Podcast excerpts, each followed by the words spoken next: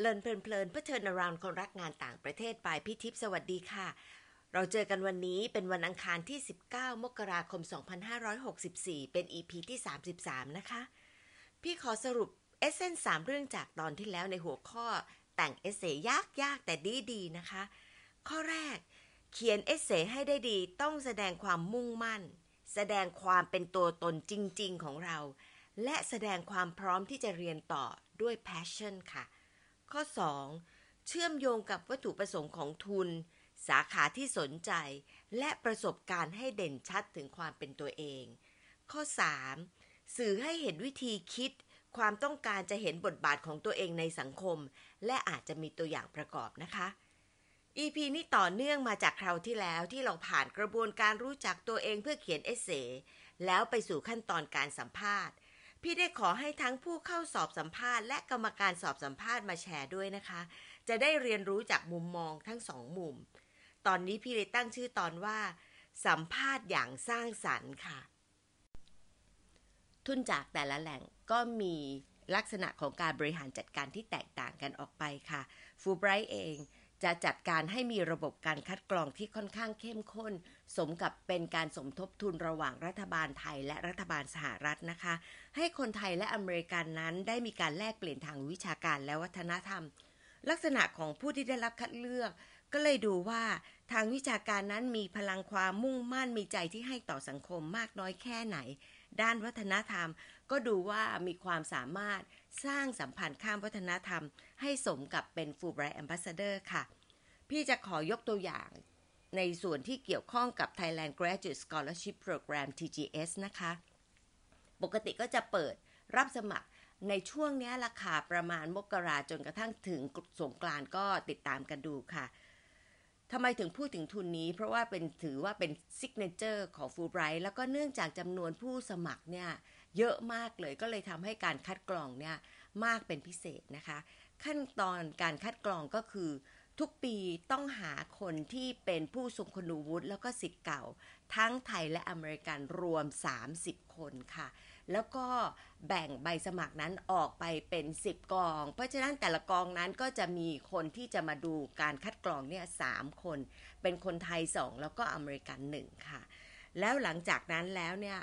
ทั้งกลุ่มแต่ละกลุ่มก็พยายามที่จะมาคัดกรองอ่านเอเสแล้วก็ส่งคะแนนของตัวเองไปที่ Fulbright Fulbright ก็จะพิจารณาแล้วก็ตัดเฉพาะคนที่ได้คะแนนสูงสุดเชิญเข้าสัมภาษณ์ค่ะด้วยเหตุนี้เองค่ะมันมีความเข้มข้นในตัวมันทุกครั้งตอนที่อยู่หน้าห้องประชุมพี่ก็จะบอกน้องๆว่าไม่ต้องไปเกรงอย่าไปกดดันแค่นี้เก่งมากละให้เข้าไปแล้วก็ให้เต็มที่กับสิ่งที่พร้อมนะคะใน อี พี นี้พี่ก็เลยเชิญให้น้องที่เคยไปตื่นเต้นอยู่หน้าห้องเนี่ยค่ะอยู่สองคนผ่านการสัมภาษณ์มาไม่นานนี้เองค่ะมาแบ่งปันว่าเขาเตรียมตัวยังไงความรู้สึกก่อนแล้วก็หลังสัมภาษณ์เนี่ยเป็นยังไงบ้างนะคะ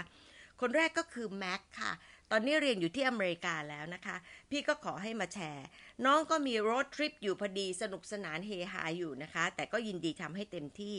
แม็กบอกว่าอยากให้แนะนำว่าเป็น Marine Veterinarian ทำงานด้าน Marine Mammal Disease และ Conservation ค่ะมาฟังแม็กกันนะคะว่าเป็นยังไงบ้างสวัสดีครับชื่อแม็กนะครับ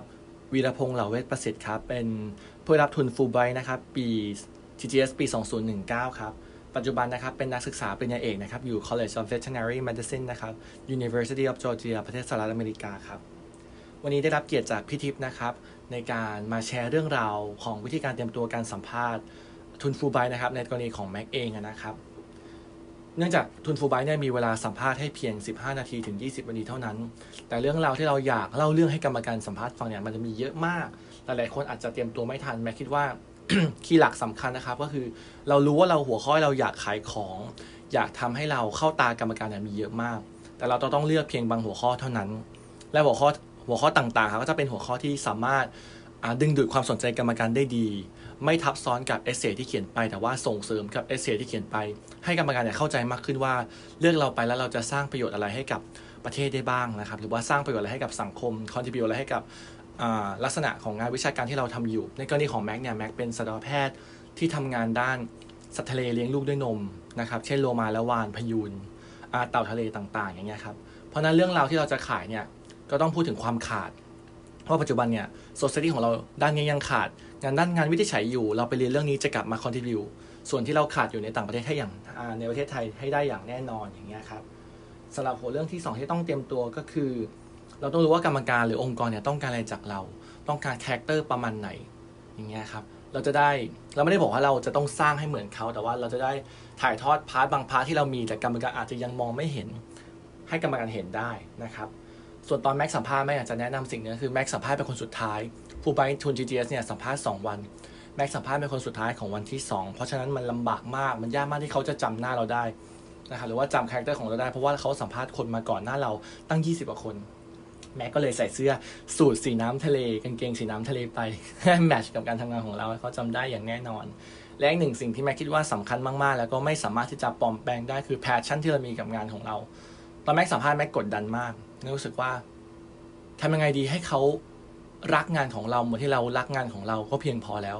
มันก็คือแพชชั่นแม้ว่าการที่เราไปพูดอะไรแม้ว่าเราเจอหัวข้อเราต่างๆไปดีขนาดไหนก็ตามเนี่ยแต่ถ้าเราไม่ได้มีแพชชั่นที่สตรองมากกรรมการก็จะเห็นอยู่ดีว่าเออคนนี้มันยังน้ำหนักไม่ได้มากพอไงครับเพราะฉะนั้นแพชชั่นสำคัญมากๆเลยแล้วก็เป็นอีกคำถามหนึ่งที่พี่ที่พี่ทิพย์ถามแม็กมาคือถ้าไม่ได้จะรู้สึกอย่างไรนะครับเราแม็กคิดตลอดเลยว่าเออมันคงไม่ได้หรอกเพราะโอกาสคนอื่นเขาก็ทำดีเหมือนเหมือนเราไงครับโอกาสน่าจะมีห้าสิบ ห้าสิบด้วยซ้ำไปแต่ตอนนั้นแม็กก็รู้ว่าต่อให้ไม่ได้แม็กก็ยังอยากเรียนปริญญาเอกอยู่ดีเพราะว่าแม็กทำงานมาแล้วหลายปีมากจนรู้ว่าสังคมของแม็กทางด้าน Marine Science เนี่ยมันขาดงาน Veterinary Medicine ไปเติมเต็มมากๆโดยเฉพาะอย่างยิ่งงานชันสูตรเพราะนั้นแม็กก็ต้องหาทุนไปเรียนต่อแม็กได้มีการวางแท็กต่อไปว่าเออสเต็ปต่อไปที่สองนะเราไม่ได้เราจะหาทุนอื่นไหมหรือทุนในองค์กรเราเราจะลาเรียนอยู่ University ไหนต่อไปมีทุนซัพพอร์ตจากมหาลัยบ้างหรือเปล่าเนี่ยหมายว่าได้ไม่ได้อะทุกคนต้องเผื่อใจไว้อยู่แล้วมันไม่มีใครรู้ว่าจะได้หรือเปล่าแต่ว่า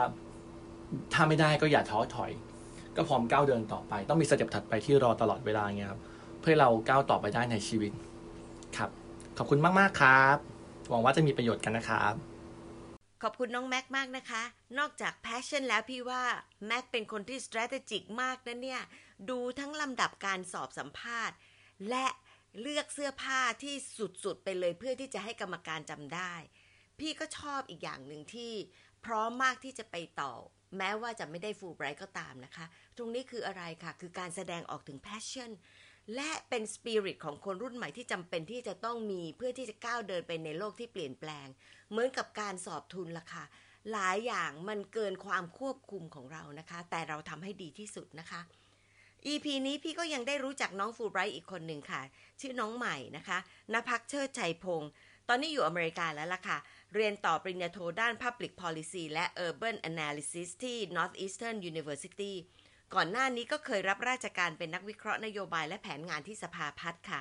ขนาดเพิ่งรู้จักนะคะน้องใหม่ก็ตื่นสุดๆที่จะแชร์ประสบการณ์ที่ได้จากการสอบสัมภาษณ์ทุนฟูลไบรท์มาฟังน้องใหม่เลยนะคะสวัสดีค่ะณภักษ์เชิดชัยพงศ์หรือใหม่นะคะใหม่เป็นหนึ่งในผู้ที่ได้รับทุน Thai Graduate Scholarship จาก Fulbright เพื่อไปเรียนต่อปริญญาโทที่ประเทศสหรัฐอเมริกานะคะวันนี้ใหม่ก็จะมาแชร์ประสบการณ์การสัมภาษณ์ทุนของ Fulbright เนี่ยนะคะที่หลายๆคนว่ากันว่าหินสุดๆยากสุดๆเผื่อพี่ๆเพื่อนๆน้องๆที่กำลังฟังเนี่ยนะคะจะได้เอาไปใช้ประโยชน์ในการสัมภาษณ์งานหรือว่าสัมภาษณ์ทุนกันได้นะคะ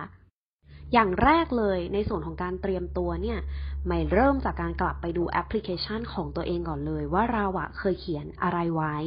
แล้วเราอะเขียนอะไรไปบ้างแล้วเมนไอเดียของมันอะคืออะไรเพื่อที่เราจะได้ทบทวนตัวเองนะคะแล้วเราก็จะได้ดูว่าเรามีประเด็นอะไรที่เราต้องพูดบ้างในวันที่สัมภาษณ์นะคะซึ่งการทำแบบนี้หมายว่าจริงๆมันเป็นการทบทวนตัวเรานะคะให้เราอ่ะรู้จักตัวเองดีพอก่อนที่จะเล่าเรื่องของเราให้คนอื่นฟังค่ะบางคนนะคะก็อาจจะ list คำถามแล้วก็คำตอบเขียนเอาไว้บางคนอาจจะทำเป็นสคริปต์เลยด้วยซ้ำว่าถ้าเขาถามแบบนี้เราจะตอบแบบนี้ซึ่งโดยส่วนตัวใหม่เนี่ยไม่ถนัดกับการทำแบบนั้นเลยเพราะหมายจะแพนิคว่าเอเราเคยเขียนอะไรไปหน้าแล้วเราต้องพูดอะไรอีกหน้าเพราะฉะนั้นหมายก็จะลิสต์เป็นคำถามเอาไว้คร่าวๆค่ะว่าเออถ้าเขาถามแบบนี้เราควรจะตอบยังไงบ้างค่ะ ซึ่งนอกจากจะเตรียมตัวในฝั่งเราแล้วนะคะหมายว่าเราจำเป็นมากที่จะต้องรู้จักฝั่งที่จะมาสัมพูดที่จะมาสัมภาษณ์เราอะนะคะว่าเขามองหาอะไรเขาต้องการเห็นอะไรจากตัวเราเห็นมุมไหนของตัวเราค่ะซึ่งสิ่งพวกนี้มันสามารถหาได้ตามเว็บไซต์หรือว่าเพจขององค์กรนั้นๆเลยค่ะตอนนั้นจำได้ว่าหมายเขาไปอ่านประวัติของทุน Fulbright เนี่ยเยอะมากละเอียดมากเข้าไปหาว่า purpose ของการให้ทุนคืออะไรทำไมเขาต้องให้ทุนถ้าคนคนนึงจะได้ทุนเนี่ย เอ่อ เขาเขาต้องเป็นยังไงอะค่ะหมายก็พยายามเชื่อมโยงแล้วก็มองหามุมของตัวเองแล้วก็เมนไอเดียที่จะเล่าเนี่ยให้มันตอบโจทย์ทุกอย่างเข้าด้วยกันให้เป็นสตอรี่ไลน์เดียวกันนะคะหลังจากนั้นก็ใจเต้นตุ้มๆต่อมๆมาเรื่อยๆจนถึงหน้าห้องสอบเนี่ยนะคะจำได้ว่าตอนนั้นไปก่อนเวลาเยอะมากซึ่งข้อดีก็คือเราอ่ะได้ไปเห็นบรรยากาศการสัมภาษณ์หน้าห้องการสัมภาษณ์ว่าเอ๊ะคนก่อนหน้าเราเขาเป็นยังไงนะเราจะได้ไม่ต้องแพนิคว่าเราลืมเอกสารอะไรไหมนะอะไรอย่างเงี้ยค่ะก็เผื่อเวลาไว้ก็น่าจะดีนะคะแล้วใหม่ก็คลายเครียดค่ะด้วยการคุยกับทุกคนที่อยู่รอบๆตัวค่ะซึ่งอันนั้นก็เป็นวิธีคลายเครียดของใหม่อย่างนึงนะคะแล้วก็เป็นวิธีการปรับอารมณ์ของตัวเองให้ไม่เครียดเกินไปพยายามยิ้มเยอะๆแล้วก็ปรับแอททิจูดของตัวเองนะโมเมนต์นั้นนะคะว่าเรากำลังจะมีคอนเวอร์เซชันดีๆกับคู่สนทนาใหม่ๆซึ่งหมายว่าอันนี้มันสำคัญมากมันทำให้คลายความเครียดไปได้เยอะมากเลยค่ะหลังจากนั้นก็ go with the flow ไปเลยค่ะเป็นตัวของตัวเองแล้วก็พยายามตอบคำถามที่กรรมการเขาถามเนี่ยอย่างมีสติที่สุดคือถ้าเราบอกว่าเราจะ take the moment เนี่ยหมายว่ากรรมการเขาก็คงไม่ได้ว่าอะไรนะคะถ้าเราจะคิดก่อนนิดนึงที่จะตอบอะค่ะซึ่งตอนนั้นจำได้ว่าก็สนุกมากค่ะเป็นเอ่อเป็นการสัมภาษณ์ที่หินจริงๆอย่างที่เขาว่าแต่ว่าสนุกมากๆค่ะเอ่อถ้าถามว่าถ้าย้อนกลับไปได้เนี่ยหมายอยากแก้ไขอะไรไหมจริงๆวันนั้นเนี่ยหมายไม่ได้แนะนำตัวค่ะซึ่งไม่มีโอกาสแล้วก็ไม่มีจังหวะเลยทั้งๆที่เป็นท่อนที่เตรียมตัวมันเลยเพราะว่ามันเป็น introduction ของเราเนาะเป็น introduce yourself แต่ว่าหมายกับไม่ได้พูดก็เป็นเรื่องที่น่าเสียดายเหมือนกันค่ะแล้วก็รู้สึกว่าเออในการสัมภาษณ์ครั้งต่อๆไปเนี่ยก็จะพยายามแนะนำตัวเองก่อนเสมอว่าเราคือใครเรามาทำอะไรแล้วเรามีที่มาอย่างไรอะค่ะวันนี้ก็ขอแชร์เอาไว้เท่านี้ก่อนนะคะถ้าใครอยากสอบถามอะไรเพิ่มเติมเกี่ยวกับการให้สัมภาษณ์หรือการไปสัมภาษณ์ก็ยินดีมากๆเลยนะคะขอบคุณมากค่ะขอบคุณน้องใหม่มากๆเลยค่ะฟังดูแล้วรู้ว่าเตรียมตัวอย่างพร้อมแล้วก็เตรียมมากด้วยค่ะการกลับไปดูแอปพลิเคชันเป็นเรื่องสำคัญแล้วการเข้าใจถึงว่าที่มาที่ไปของทุนฟูลไบรท์คืออะไรก็จะทำให้เราเห็นภาพรวมแล้วก็จะให้เห็นจุดร่วมที่เราจะมีต่อการรับทุนนี้ด้วยนะคะอีกประเด็นที่สำคัญไม่พ้นเลยค่ะกับคำว่าการเป็นตัวของตัวเองนะคะพี่ก็ชอบอีกอย่างนึงที่น้องใหม่คิดไปถึงเรื่องของคนสัมภาษณ์ว่ามุมของเขาเนี่ยต้องการคนแบบนี้แล้วคำถามน่าจะออกมาเป็นแบบไหนนะคะตรงนี้เองพี่ก็นั่งคิดแล้วก็คิดว่าถ้าเอาคนที่นั่งอีกฝั่งหนึ่งเนี่ยมาแบ่งปันน้องๆก็จะได้มุมมองที่แปลกไปอีกแบบคาดถึงหรือคาดไม่ถึงก็ได้แล้วก็จะเป็นการเตรียมตัวที่ดีค่ะในทำนองเดียวกับตอนที่แล้วนะคะพี่ก็เลยขอให้ผู้ที่เกี่ยวข้องแล้วก็เคยเป็นกรรมการสอบสัมภาษณ์เนี่ยมาแชร์ไม่บอกชื่อแน่นอนค่ะว่าใครแม้ว่าบางปีอาจจะมีการซ้ำบ้างแต่ว่าบางปีก็ไม่ซ้ำเลยก็มีเหมือนกันนะคะ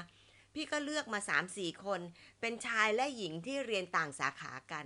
อาจจะมีมุมมองที่เหมือนและต่างยังไงบ้างแล้วก็จะแชร์ให้ฟังนะคะสรุปจากที่น้องๆแชร์มามีเรื่องต่อไปนี้ค่ะพี่ได้อินพุตจากกรรมการสอบสัมภาษณ์มาหลายท่านที่พี่ขอบคุณมากเลยนะคะสิ่งที่อยากเห็นก็คือผู้เข้าสอบสัมภาษณ์มีความเป็นตัวของตัวเอง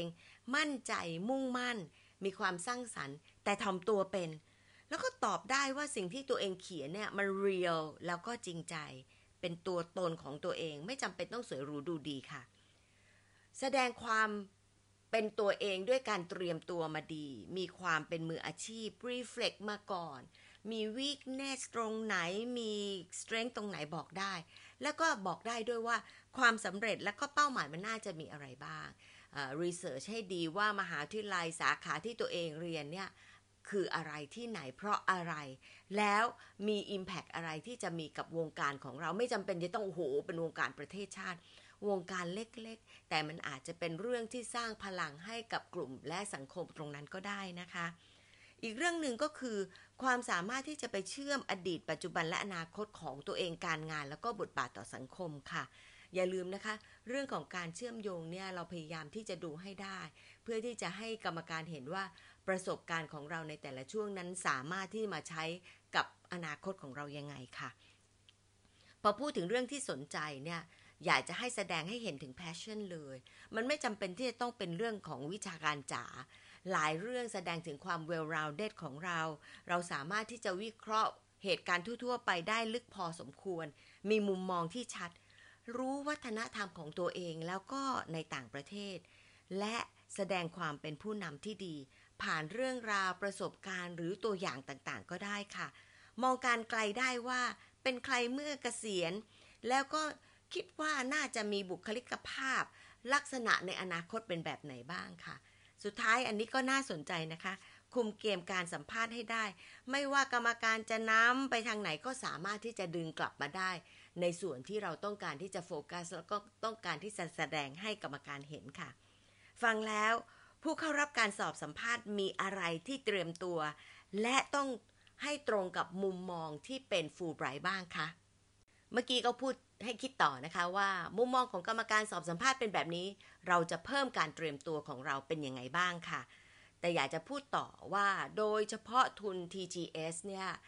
ฟูลไบรท์มีบริการพรีเมียมสุดๆที่ยูนิคมากต่างจากทุนแหล่งอื่นๆเลยค่ะเป็นความภูมิใจอย่างหนึ่งของพี่ๆนะคะทุกปีเนี่ยคนที่สอบไม่ได้เราจะเขียนอีเมลบอกฟีดแบ็กไปเอามาจากของกรรมการด้วยแล้วก็เอามาจากของตัวผอ.ด้วยแล้วก็พี่ๆที่นั่ง observe อยู่นะคะเพื่อที่จะให้น้องๆเห็นว่าจุดเด่นของตัวเองคืออะไรแล้วก็มีจุดอะไรที่ตัวเองจะต้องกลับไปปรับปรุง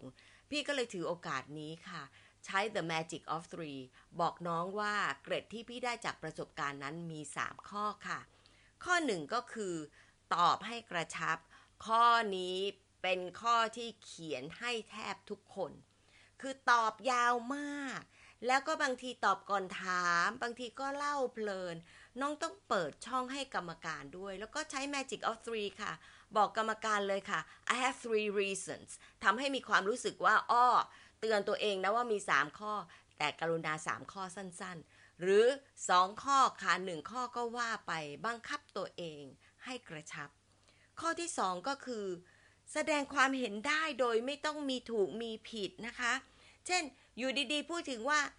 นักการเมืองคนโปรดไม่โปรดคืออะไรก็จะต้องพูดแบบการทูตว่าเออมันไม่สมควรที่จะมาตอบตอบไปเลยค่ะทุกคำตอบเป็นความเห็นไม่มีถูกไม่มีผิดนะคะข้อสาม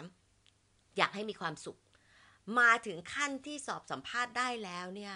สนุกกับมันมีความสุขกับมันเพื่อที่จะได้เรียนรู้อย่างมีความหมายค่ะจะได้ไม่กดดันด้วยนะคะตรงนี้ก็จะเป็นจุดเล็กๆที่จะทำให้มีความรู้สึกว่าการสมัครทุนไม่ได้เป็นเรื่องที่ยากเกินไปและไม่กดดันตัวเองเกินไปให้ enjoy นะคะเรื่องสำคัญจริงๆมา reflect กันนะคะพี่ก็คิดว่าอยากจะกลับไปสู่คำถามเดิมแล้วค่ะว่าถ้าลองเปรียบการเป็นผู้สอบสัมภาษณ์กับการเป็นผู้เข้ารับการสัมภาษณ์ประสบการณ์ของเราที่ผ่านๆมามันมีอะไรที่จะต้องเพิ่มต้องเติมต้องปรับไหมคะและถ้าเป็นเรื่องเดียวที่เราน่าจะเอามาพัฒนาต่อเรื่องนั้นคืออะไรแล้วเราจะทำอะไรค่ะขอบคุณที่ตามฟังแล้วก็พบกันวันอังคารหน้าสวัสดีค่ะ